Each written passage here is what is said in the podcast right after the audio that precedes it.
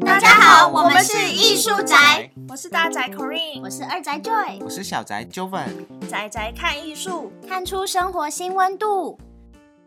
欢迎收听艺术宅，今天是大宅当家。那最近一个月热门的话题，应该有奈良美智在关渡美术馆举行的特展。所以今天也想和大家来聊一聊奈良美智这位出生在日本的艺术家。奈良美智一九五九年，他出生在日本本岛最北部的青森县红前市。他居住的环境是在一片很广阔的田野中。他是家里面最小的小孩，和两个哥哥年纪差了十岁。因为父母经常要外出工作。所以童年大部分的时间，他都是一个人待着。陪伴他的还有家里收养的流浪猫。他也常常到邻居家里面去看他们养的羊。那陪伴他长大的伙伴就是绘本、音乐和动物。这些童年的回忆也成为他未来创作的重要养分。像是他对音乐的喜好，可以追溯到青少年时期。父母给他的第一部卡带收音机开始，当时候他会透过在日本驻军美军基地的电台收听六七零年代充满反越战情怀的音乐。在中学的时候，他开始接触民歌和摇滚，成年之后就喜欢上朋克。他对音乐的旋律和节奏很着迷，也会想办法去理解歌曲的意涵。对他而言，这些专辑的封面是童年时期唯一接触艺术的机会，因为他出生的地方并没有美术馆。奈良回忆，当他听着音乐，手中拿着专辑，就进入了音乐中的理想世界，沉浸在自己的想象中。他年轻时候买了很多国外的唱片，这些唱片的插画、摄影和设计。都让他学习到不同的艺术展现手法。一九九五年的作品《In the Deepest Part of Two》，画中穿着红衣、头上包着绷带的女孩，有着像蚕豆般形状的眼睛，看起来好像站在水中，身旁的湖水波纹和头上交织缠绕的绷带相互呼应。这件作品其实是受歌手 John Hyatt。一九七五年《Overcoats》这张专辑的封面启发。如果上网查，就可以看到 Hyatt 穿着大衣站在水中，只有上半身露在水面上。在画面安排上面，真的蛮像的。奈良也常将歌词或专辑名称放在作品中。一九七八年高中毕业后，奈良考上了东京一所私立大学学习雕塑。但后来发现他对画画更有兴趣，因此隔年他开始在学校修绘画课。他大学的时候还做过一件蛮疯狂的事，就是他花光了某一年的学费，然后用这笔钱到欧洲旅行了三个月。那因为钱花完了，回到日本之后，他只好转学到学费比较便宜的公立学校，也就是他后来毕业的爱知县立艺术大学。可是，在那里，他对于学校规定的画画课没什么兴趣，觉得没有办法激起他的热忱。他反而喜欢在自己的笔记本、画本或各种包装废纸上面，好像涂鸦般的留下生活点滴。这种画画习惯和他小时候的生活经验也有关系。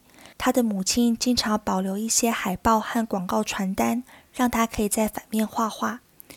对小时候的他而言，每张干净的白纸都非常珍贵，所以到现在奈良依然保持着这样的作画习惯。他会在信封、旧手稿、收据、广告传单，甚至是手提袋，各种能够作画的平面上面画画。一九八七年，他到德国参观第八届卡塞尔文件展，并到了杜塞道夫艺术学院拜访朋友。在这趟旅行中，他深受当地极具个人表现风格的艺术氛围吸引，隔年就决定在杜塞道夫艺术学院展开他的留学生活，直到两千年才离开德国。他在德国留学期间的作品《Make the Road Follow the Road》。画面右边一个女孩，一只手拿着一把刀，另一只手拿着火球，和左边的猫面对面，看起来像要是猫咪从中做出选择。画面背景隐约可以看到像房子和树木的东西。女孩、猫咪和背景没有明确的分界，像是融合在同一个空间中。火球冒出的红色烟雾上，和黑色色块都写着英国摇滚乐团 Dale Armstrong 一九八九年的歌曲《Nothing Ever Happens》的歌词。奈良早期的作品经常描绘对峙、冲击场景的主题，象征着人不幸的未来。到了一九九零年代中期，奈良的创作风格转变，开始专注于人物本身。画中经常只有一个看似邪恶又无辜的人物，这些人物通常都会有大大的头、锥子形的腿、侧身姿势和稍微偏离中心的位置。背景也简化，没有多余的图示，以粗黑的线条勾勒人物的形体。让人物和背景之间有了区隔，营造出人物好像漂浮在背景中，处于不同时空的感觉。整幅画的焦点更着重在人物目光的表现上。同样是在德国时期的创作，收藏于旧金山现代美术馆的作品《The Girl with the Knife in Her Hand》。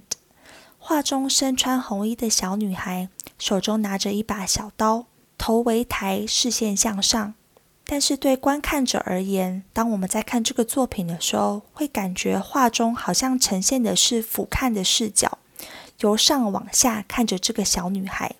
当大家在看奈良的作品的时候，通常很容易会被他画中人物的形态或者表情所吸引，然后就会忍不住说出：“哇，好可爱哟，好疗愈哟。”那也确实。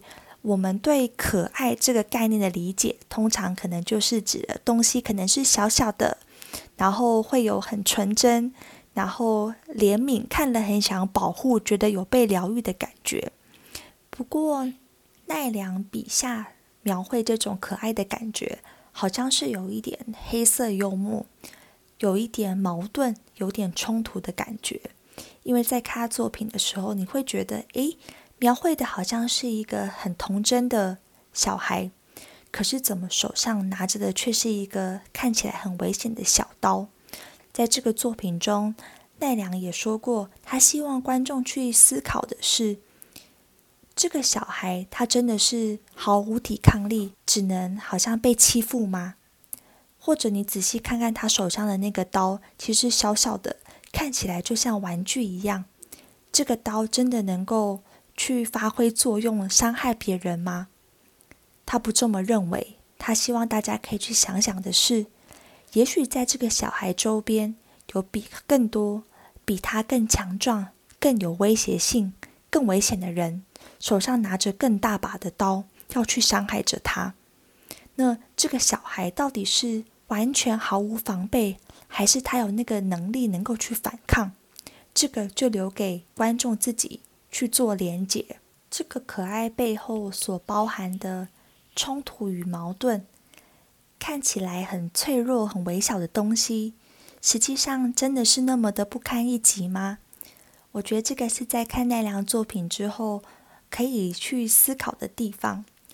两千年之后，奈良的艺术风格又有不同的转变，这时候的肖像人物，他们都有像彩虹般不同颜色的瞳孔。透露出一种融合了悲伤、愤怒和宁静的复杂表情。二零一一年，日本东北发生了三一大地震，重大灾区包含奈良的故乡青森。当电视画面不断播着受海啸侵袭灾区影像的时候，他的心情也受到了严重的影响，导致他有一段时间失去想要创作的欲望，而无法作画。在这段期间，他到灾区当义工，尝试着要找回自己。但半年过去了，这样的情绪还是让他感到非常的难过，而无法提笔作画。于是他改用粘土进行雕塑创作，他不使用雕塑的工具，而是用自己的双手来捏塑人物的头部，带着像要和土地搏斗的精神来做雕塑。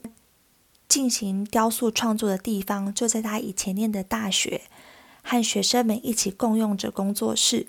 那他们每天就一起创作，然后一起吃饭，然后这样的生活，直到了过了一年之后，奈良美智觉得他准备好了，才开始重新拿起画笔画画。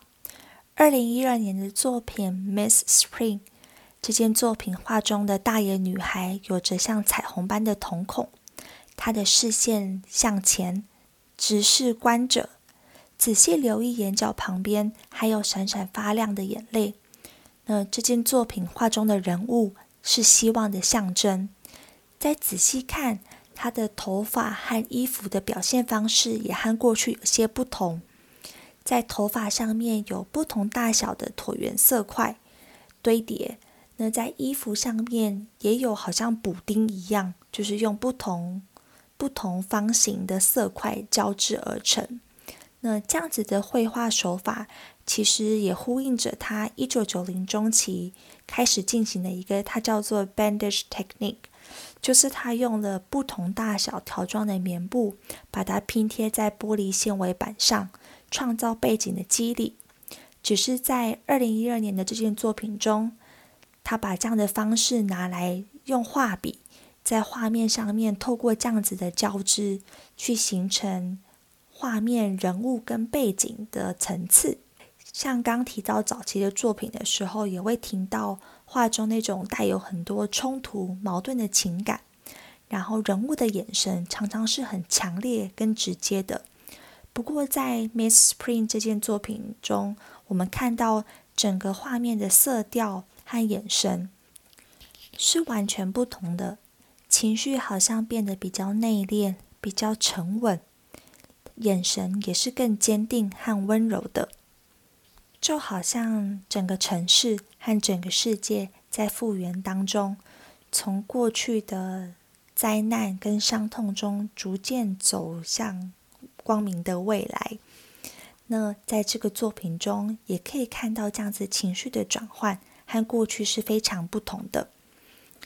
这次台湾特展有两件大尺幅的亚克力作品，一件是《月光小姐》，另一件是《朦胧潮湿的一天》。《月光小姐》是日本森美术馆的藏品，是奈良二零二零年春天完成的作品。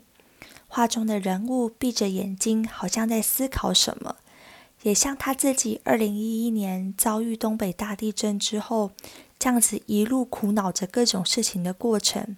直到他准备好之后，现在能够用更淡然的情绪来面对、来作画，以这样的心情而创作的作品。那在他旁边的就是为了台湾展而创作的《朦胧潮湿的一天》。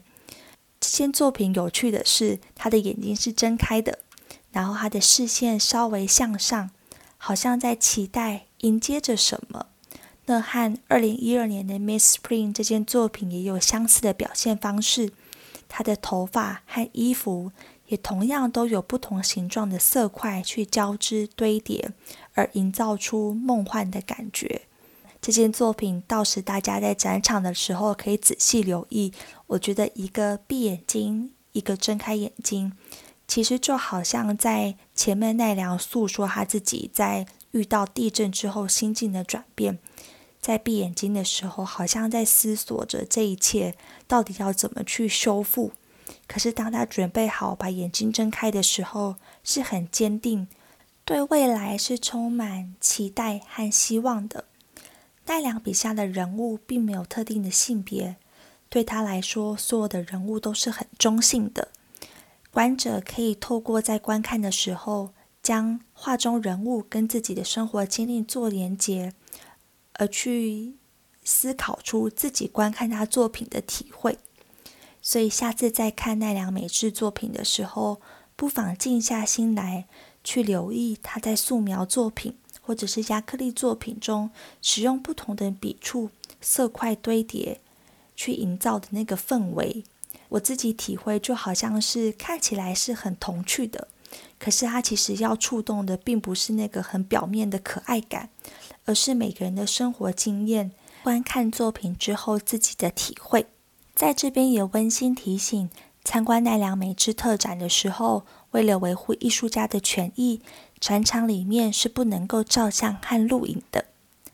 大家去参观之后，如果有什么想法，也欢迎大家在我们的 IG 或者是 Facebook 留言跟我们分享。以上就是今天的大宅当家奈良美智艺术宅追起来，我们下次再见喽，拜拜。